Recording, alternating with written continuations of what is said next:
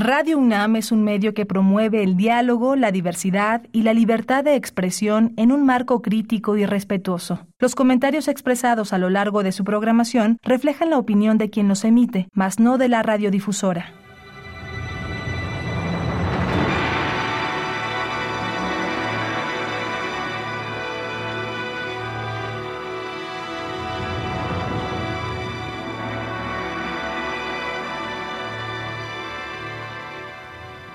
Radio Universidad Nacional Autónoma de México presenta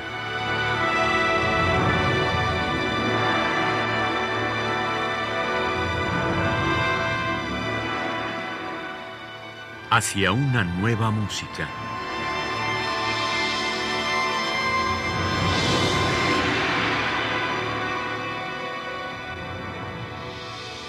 Programa a cargo de Ana Lara. Muy buenas tardes, bienvenidos a Hacia una nueva música. El día de hoy vamos a dedicar este tercer programa a la música de Salvador Torre, con quien estaremos platicando esta tarde. Bienvenido, Salvador. Hola, buenas tardes a todos, a todas. Bonjour, uh, welcome. Bienvenidos a todos. Bueno, vamos a iniciar esta audición con una pieza que en realidad es bastante teatral también. Yo la, la escuché y la vi en YouTube y es interpretada por el maravilloso percusionista mexicano Iván Manzanilla, que además se le, se le da muy bien eso de, del teatro musical, ¿verdad? Salvador, cuéntanos de tu obra. Sí, sí, le queda muy bien, ¿no? Es, es eh, con una cierta seriedad, pero muy, nos mete en la música de una manera maravillosa, ¿no? Eh, sí, es una, es una pieza, pues, que compuse ya un, un poquito antes, eh, en dos, más o menos en 2011, que se llama Pop Ugh 1, eh, después hubo un Pop 2 años después. Eh, y es originalmente la compuse para cuatro percusionistas o para tres percusionistas. La versión de tres percusionistas es la que se interpretó más. De hecho, se grabó eh, por el um, trío de percusionistas Raga. y entonces, en algún momento, Iván me estuvo insistiendo que, hiciera la versión para un solo percusionista yo le decía, no, Iván, es que no, pues como que no, no sé, pues ya de por sí estás hablando, estás tocando, estás eh, utilizando tu cuerpo y, este, y, en un solo eh, percusionista como que no se me hace mucho. En fin, estuve reflexionando y, además pues después no tuve tiempo de, ponerme a, de sentarme a hacer la, la, transcripción a un solo percusionista. La escribí finalmente y bueno, pues fue maravilloso resultado, ¿no? Eh, eh, tenía razón totalmente Iván Manzanilla. Entonces, em, eh, bueno, en realidad el um, Popug 1 y Popug 2, ¿no? Este, de alguna manera translucen ¿no? las, las, una especie de primitivismo ¿no? que yo, que yo traté de aplicar en esta pieza. Evidentemente que el, el texto, digamos, está en maya quiché, eh, está sacado del Popol Vuh, eh, Popuj, lo, lo, eh, entonces me, me, me, maravilló la, la, cantidad de consonantes que tiene ese, ese, ese, idioma, digamos, mayista o, de, o de, los mayas. Este, maya quiché, y entonces trasladado a la música, este primitivismo que yo estaba buscando, ¿no? Se puede traducir en percutir el mismo, eh, al mismo tiempo el cuerpo del mismo instrumentista y pronunciar el texto, ¿no? Al mismo tiempo. No hay instrumentos de percusión. El instrumento de percusión es el cuerpo. Lo que hace que la percusión sea coloreada por el texto o viceversa, ¿no? El texto es coloreado por la percusión.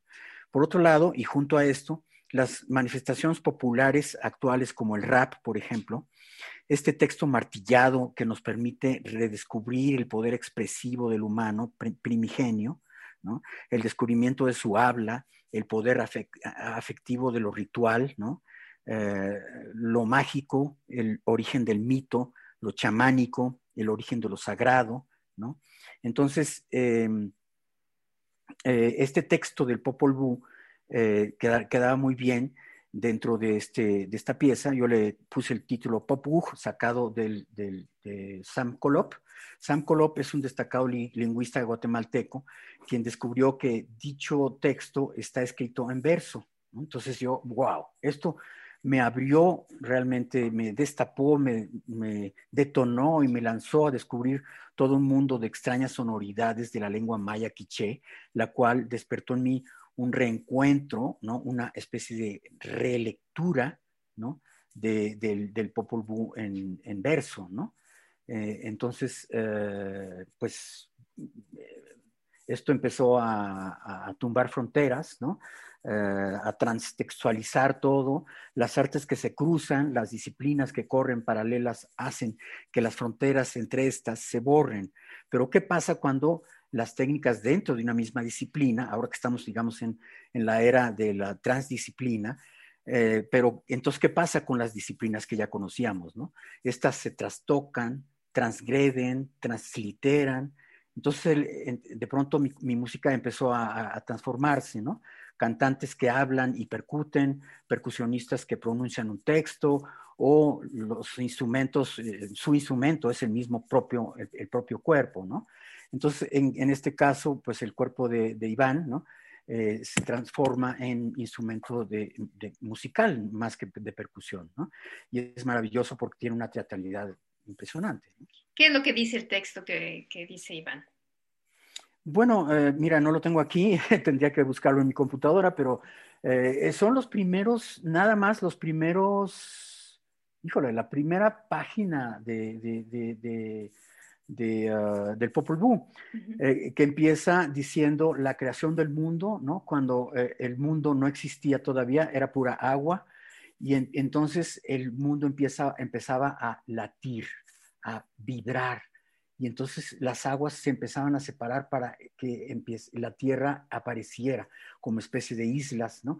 Y todo esto con, un, con una ritualidad y una devoción eh, mística, digamos, de alguna manera, es lo que a mí me, atrae de este, de este comienzo del Popol Vuh, que es un comienzo de los tiempos, que es además un libro auténticamente maya, auténticamente americano, a pesar de los eh, especialistas que lo, que lo, que lo contradicen.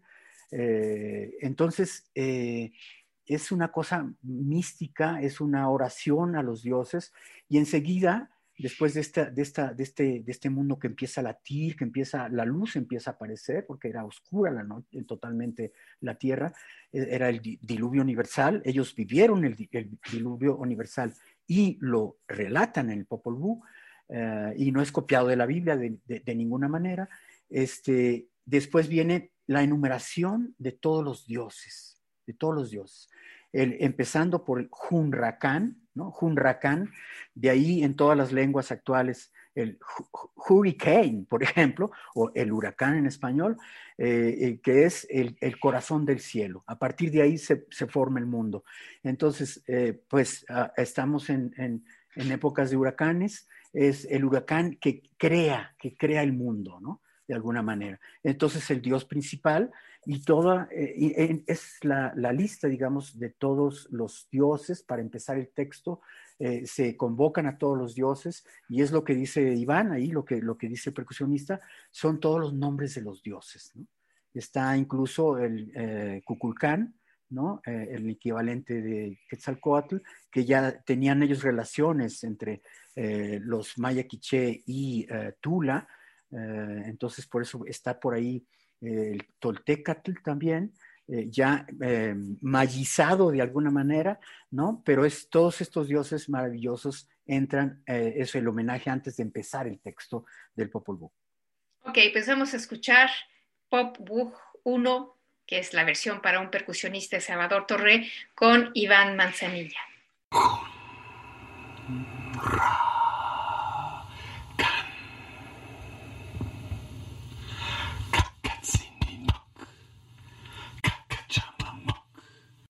בעיתול. קצינוניק על אום. קצינוניק כחול אום. קקלוליניק. קטולונה. פוץ' ובאקה. טפאו. קוקומץ. נימק. Samanel. Limek. Eh, Ahnaochchik. Ocheik. Taskalach putsch. Winak tapskina ochich. Ut ukik. Uwinak. Kip. Rik. Winakirik. Otsukushik. Putsch.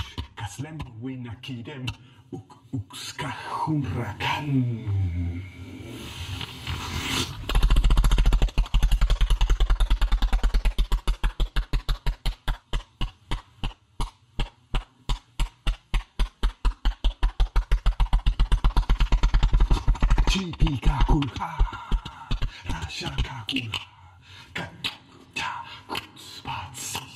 Mamon katit kamam. Shakok. Ukalekatok. Takutspatsich. Mamum katit kamam. Katok.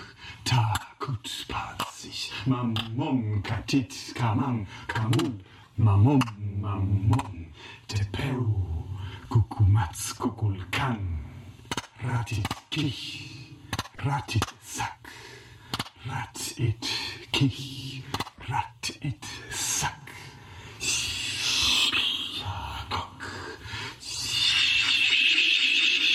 Mucanel.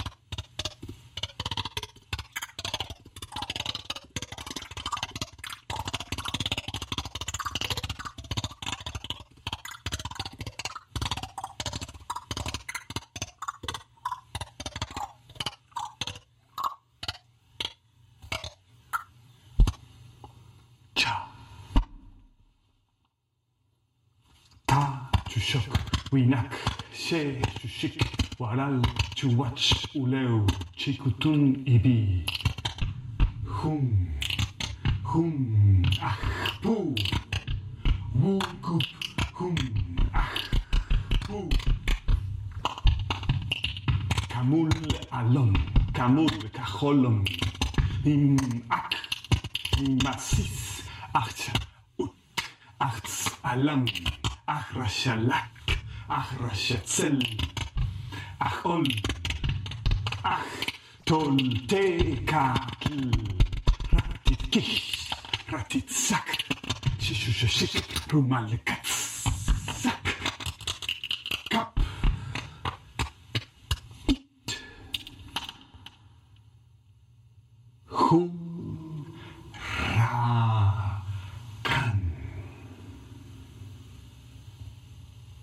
Escuchamos Pop Wug 1 de Salvador Torre en la interpretación de Iván Manzanilla con su propio cuerpo, que además eh, les recordamos que pueden ver en, la, en el canal de YouTube de Salvador Torre.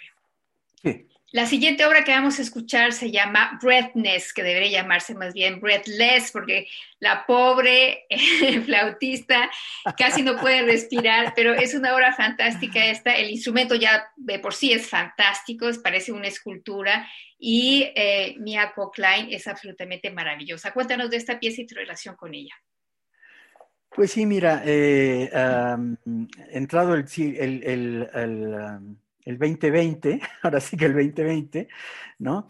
Eh, eh, empezamos a, bueno, eh, yo hice muchas cosas ahí en, en, cuando entramos en pandemia. primero me deprimí tremendamente, pero después traté de re rescatar esa, esa, esa experiencia que había tenido en la Casa del Lago, ¿no? Con una, con una, eh, un, un, una experiencia inmersiva ahí en, en el lago y en, en, entre árboles, etcétera, con las imágenes y todo esto.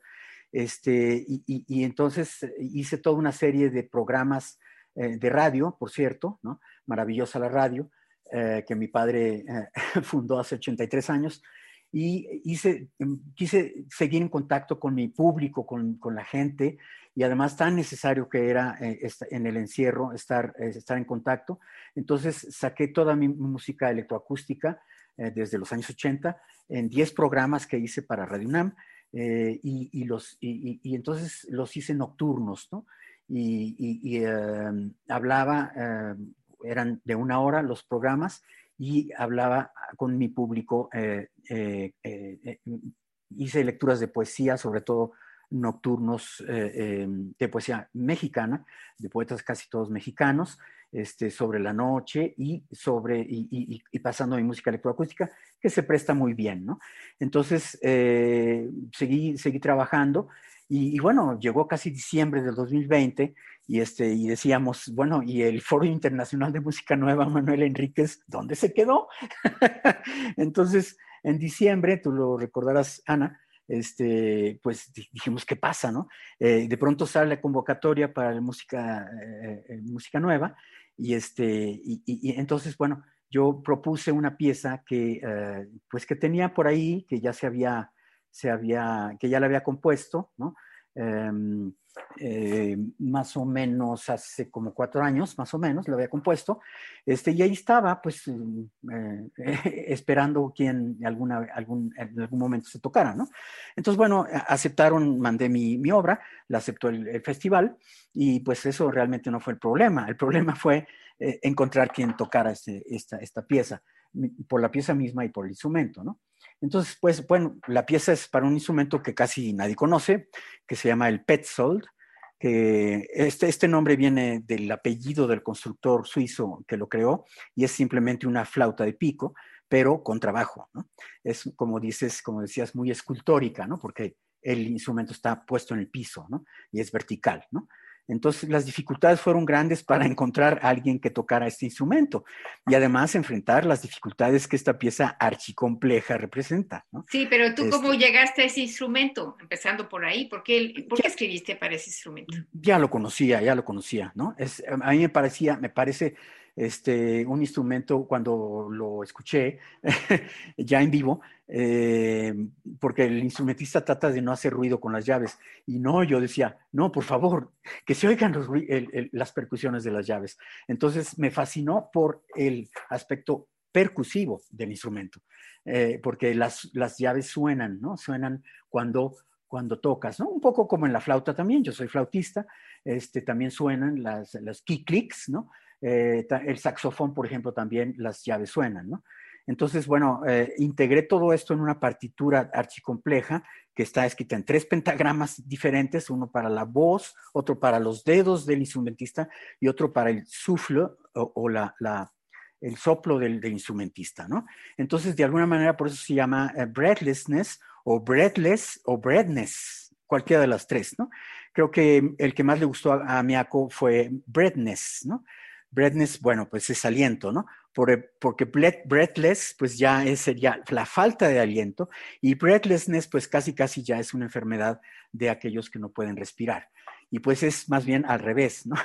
Es, eh, eh, vemos en la interpretación de, de, eh, fantástica de esta flautista japonesa alemana, Miyako Klein, no solo este, se interesó ella en la pieza, sino que se involucró y le gustó la pieza, eh, se introdujo con entusiasmo en, esta complejidad terrible, que, tú sabes que mi música está, es bastante compleja, la escritura, este, realizando una interpretación absolutamente magistral, técnica, musical y humanamente hablando.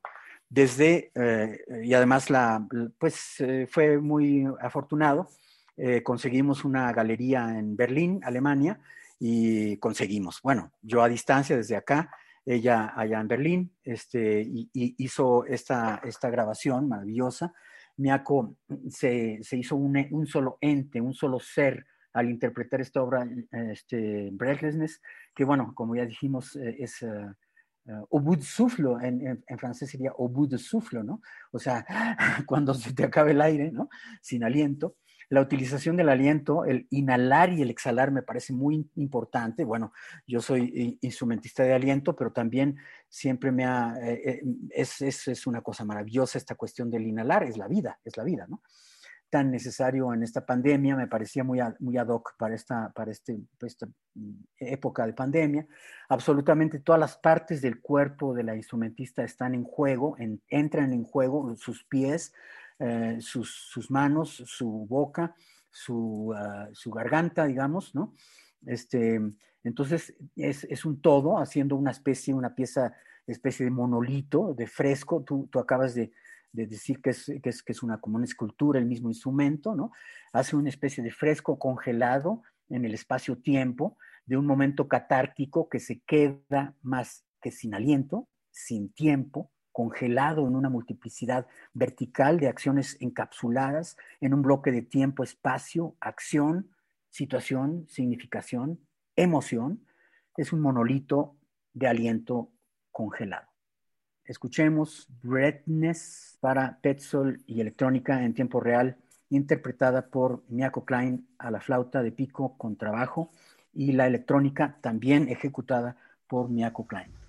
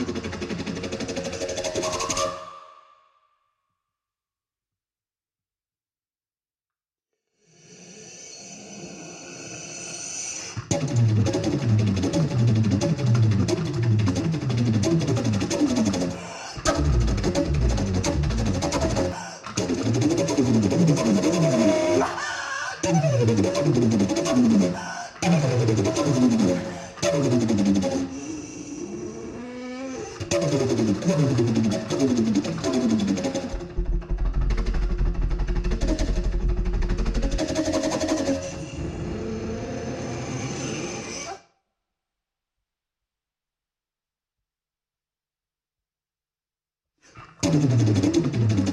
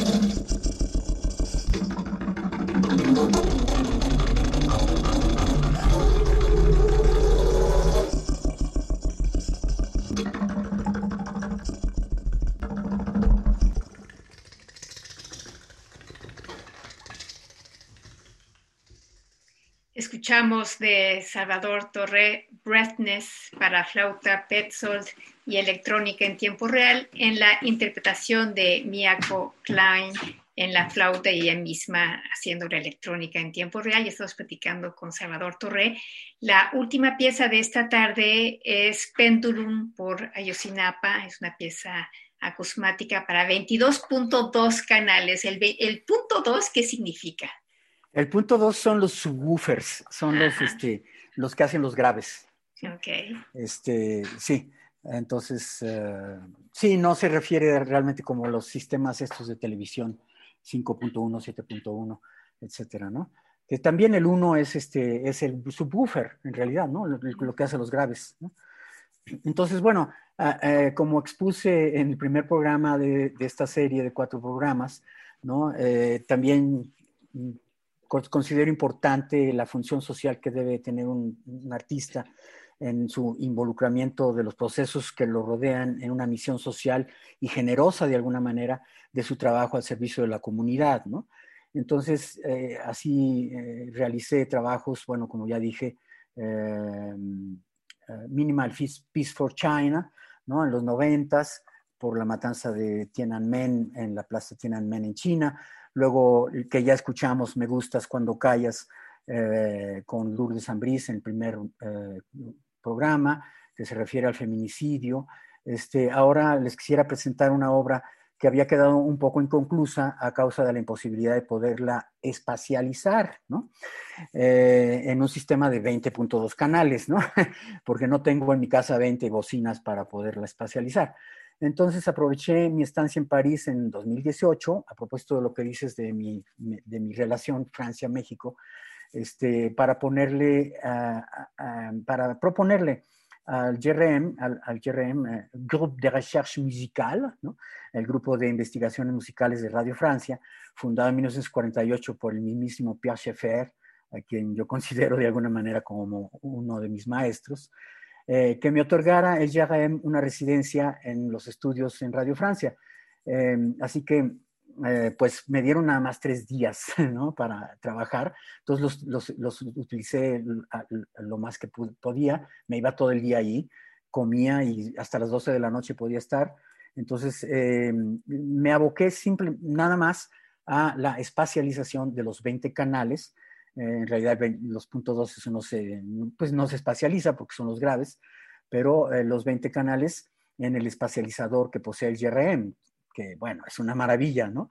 Este, así que esta pieza pudo ver la luz después de varios años porque ya la tenía compuesta, es decir, la compuse evidentemente eh, en, el lendemain, como dirían los franceses, o al día siguiente del de, 26 eh, de septiembre de 2014, fatídica fecha de, la desaparición de los 43 estudiantes de Ayotzinapa, em, otra vez en manos de la impunidad, la prepotencia, la complicidad de los intereses ocultos o qué más queremos, el encubrimiento asesino.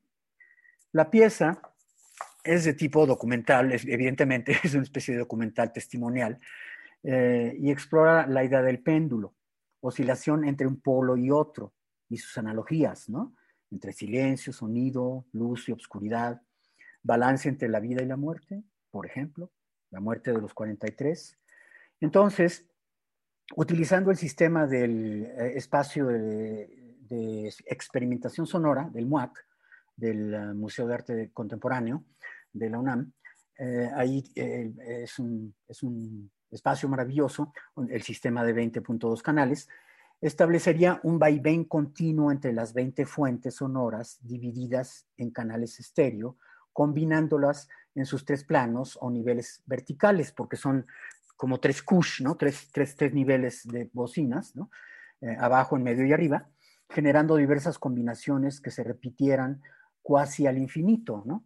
Considerando que la pieza se reproduce desde que abre el museo hasta que lo cierran ininterrumpidamente, las pistas tendrían una duración ligeramente diferente, de manera que al reproducirlas en loop, cada una dura como 17, aproximadamente 17 minutos, pero no, no todas iguales. Entonces, se hacen juegos coincidentes muy a largo plazo, resultando repeticiones ligeramente desfasadas y diversamente superpuestas, por lo que nunca se repite de la misma manera la música, evocando el vaivén infinito de un péndulo o evocando el crimen que queda impune. Utilicé para ello los field recordings eh, o grabaciones eh, de campo mías de truenos naturales que corren por las laderas de las montañas.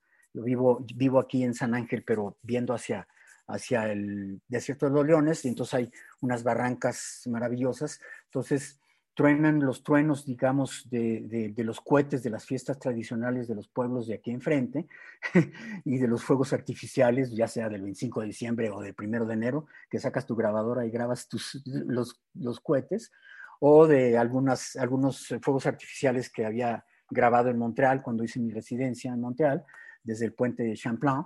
Entonces, estos tronidos combinados se parecen altamente a los disparos y sus reverberaciones en el espacio natural.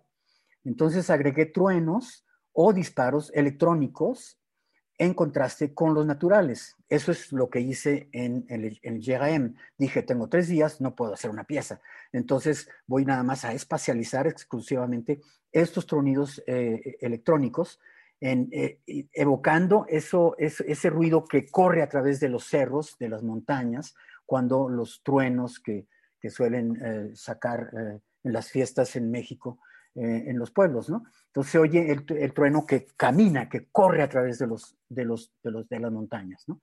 Entonces, estos, em, todo esto es, digamos, em, la base y superpuesto, intercalado con estos disparos, se encuentran las grabaciones testimoniales de los estudiantes, los periodistas, de las manifestaciones al Zócalo por este fatídico hecho, de los, eh, eh, de, los zapatistas en el Zócalo, de Elena, eh, por ahí aparece Elena Ponatosca y algunas otras voces que no reconozco, pero creo que reconozco tristemente un periodista que fue asesinado un poco después de este hecho, Javier Valdés, por ejemplo. en fin, triste historia, pero me parece importante también hacerla patente dentro de lo que hacemos a través de estos trabajos.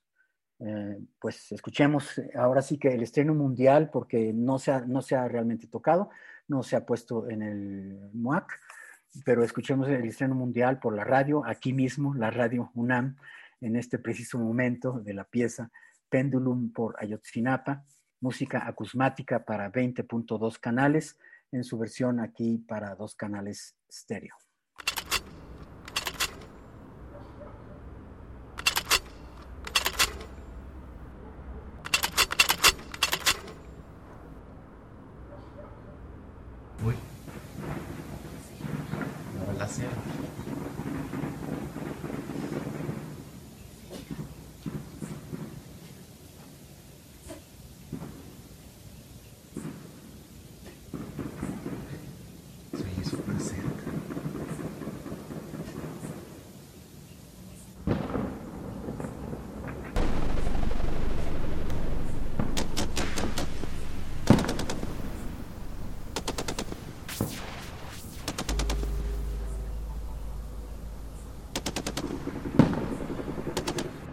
Oye, nos están balaseando los policías aquí en Iguala.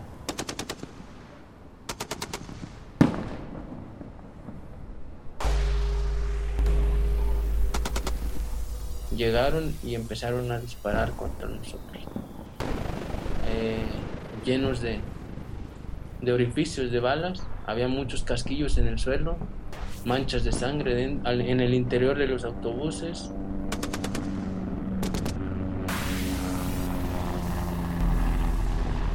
corrimos hacia donde pudimos. Yo alcancé a cubrirme de un poste, estaba cerca del poste, podía sentir los impactos cerca, eh, zumbando en el aire, en los pies, eh, cómo se impactaban en las paredes.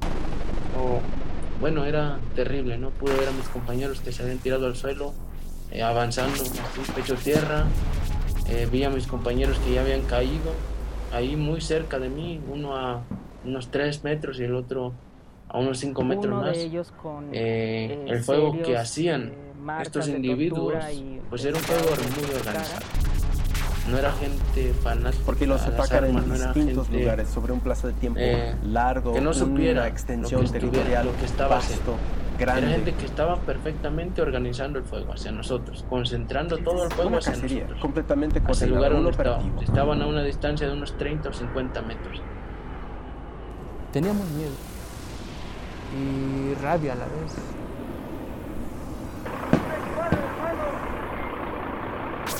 ¡Hey, oficial! ¡No queremos armas! ¡Necesitamos una ambulancia para un compañero! Entonces, eso no es una cosa de una confusión o de una cosa espontánea, caótica, no, fue un operativo. Pero tire el arma, pues. ¿Qué acaso hay donde hay una cadena de mando. ¿O acaso tenemos armas? Uno de ellos con eh, serios eh, marcas de tortura y el sellado de, su cara. Nos están viendo que está gravemente herido, lo que necesitamos es apoyo porque nos han atacado los policías municipales. El batallón 27 de Iguala fue uno de los que, de los que participaron pues también ¿no? en esa noche del 26 de septiembre y la madrugada del 27. Durante las tres horas que duró la cacería. Que le permitía al Estado como de los hombres eh, lavarse las manos y vivir su responsabilidad. Conjuntamente con la ausencia de la que en la que el Estado mexicano ha venido trabajando primero desde la Procuraduría para dar con los responsables y hacer pagar por los hechos en los que hasta hoy se sabe concurrieron diferentes autoridades y diferentes integrantes de la delincuencia organizada. Y estaban coludidos ahí con la, con la delincuencia organizada. Aquí este, así que en el basurero que, que, las autoridades ineptas nos han hecho creer que aquí este, calcinaron a nuestros hijos. No, no, no, este gobierno no nos ha dado ninguna respuesta realmente. Eh, estuvimos con... Eh, y otros escuadrones de la muerte no nos ha dado ninguna respuesta. Realmente como que si no le importara.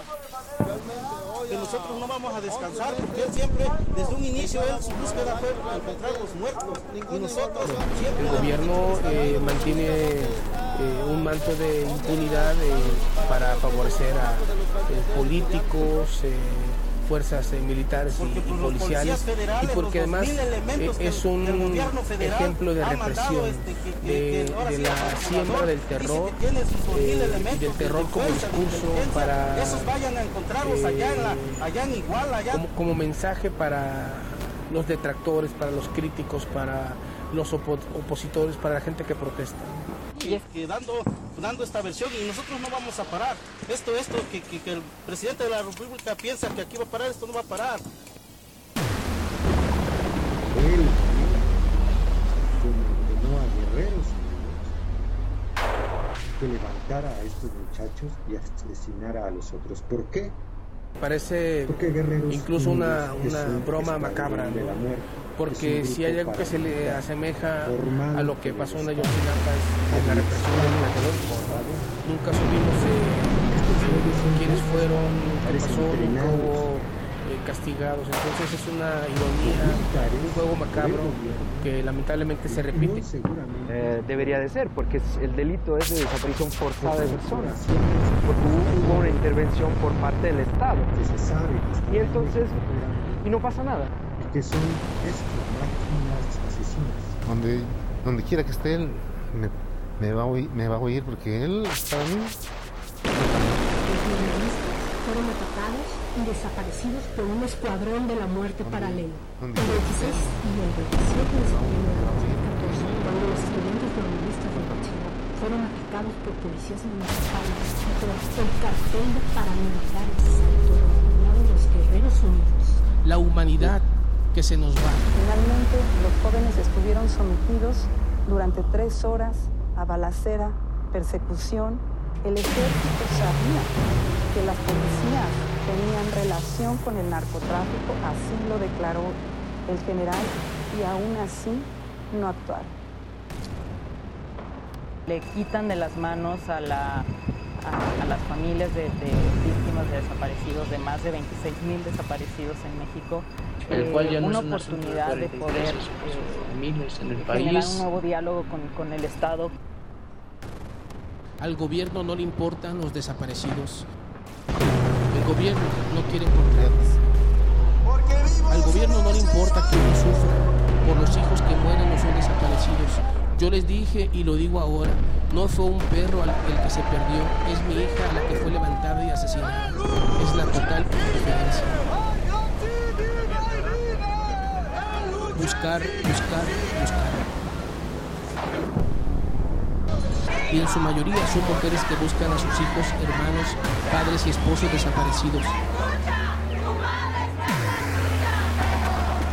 El narcotráfico, los campos dan las órdenes y los de uniforme de cualquier nivel de gobierno las acatan. Pues creo que Ayotzinapa le trajo a México a despertar. Más de 26 mil. Cuestión de desaparición. De los 6.000 desaparecidos en Jalisco, creo que exigimos libertad a todas. con luz sobre es la desaparición forzada, ¿no? Que la gente no sabía que era y a raíz de esto, quiero decir que creo fundamental que está dentro de los zapatistas es un problema sobre es el problema de los escondidos, de este gigantesco genocidio que está haciendo el gran capital, el gran poder eh, financiero en el mundo que decide prescindir de una parte de la población al costo que sea, incluso al costo de vida. El problema de un sistema de sentido de Estado desgarrando el tejido social y creando las condiciones para el de la corrupción más descarada de las más que a una de política entre otras graves lacras. desaparecidas el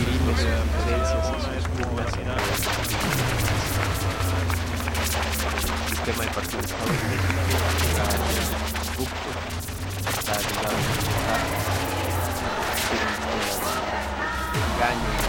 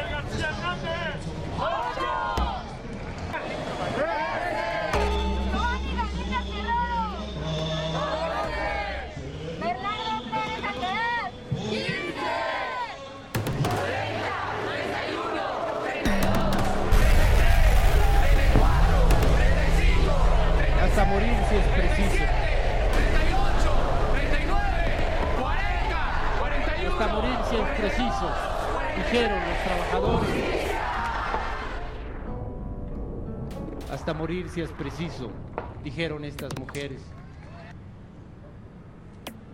Toda una vida viendo el mismo México de abajo, jodido, despreciado, humillado. Hasta morir si es preciso. Vivos o muertos, presos o en libertad, desaparecidos o en la calle, en la montaña, en el río, en el mar, venimos a repetir lo mismo.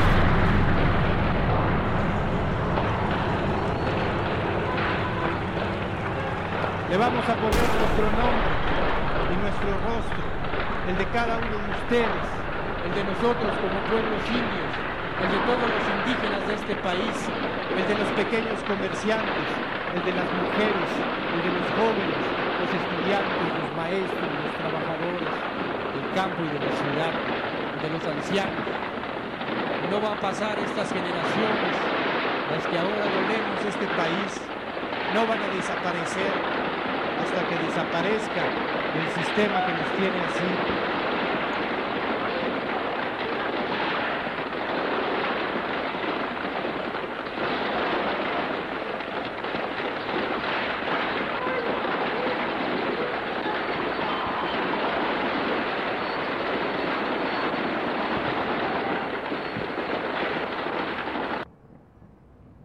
Escuchamos de Salvador Torre Pendulum por Ayotzinapa, una pieza acusmática para 20.2 canales. Oímos la versión estéreo, por supuesto, y hemos estado platicando esta tarde con Salvador Torre. Este es su tercer programa dedicado a música escrita a partir de 2018. Muchas gracias, Salvador. Gracias, muchísimas gracias a todos ustedes, ustedes que están, que están escuchando. Saludos, gracias por su escucha. Pero antes de despedirnos, quiero que nos digas en dónde pueden escuchar tu música y eh, tu canal de YouTube también. Sí, pues básicamente creo que ah, no he tenido tiempo de hacer una página web, perdónenme. Eh, entonces, pues todo está en YouTube. Una, eh, tengo varias, varios sitios, pero todos los de mi trabajo como compositor eh, está en una. eh, escríbanle Salvador Torre Composer y ahí les sale todo, todo, todos mis, mis conciertos. Eh, claro, no hay explicación, no hay nada, pero bueno, les prometo que ya haré alguna página internet en lo futuro. Este, pueden escuchar ahí todos los conciertos. Bueno, los invitamos la próxima semana al cuarto y último programa dedicado a Salvador Torre. Yo soy Ana Lara, en la producción estuvo Alejandra Gómez. Les deseamos que pasen muy buenas tardes.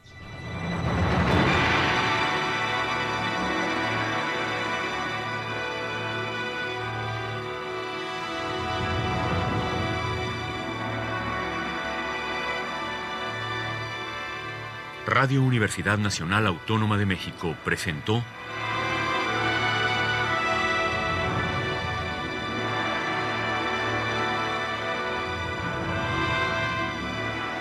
Hacia una nueva música.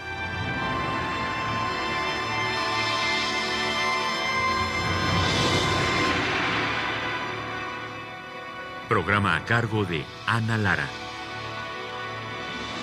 Radio UNAM. Experiencia sonora.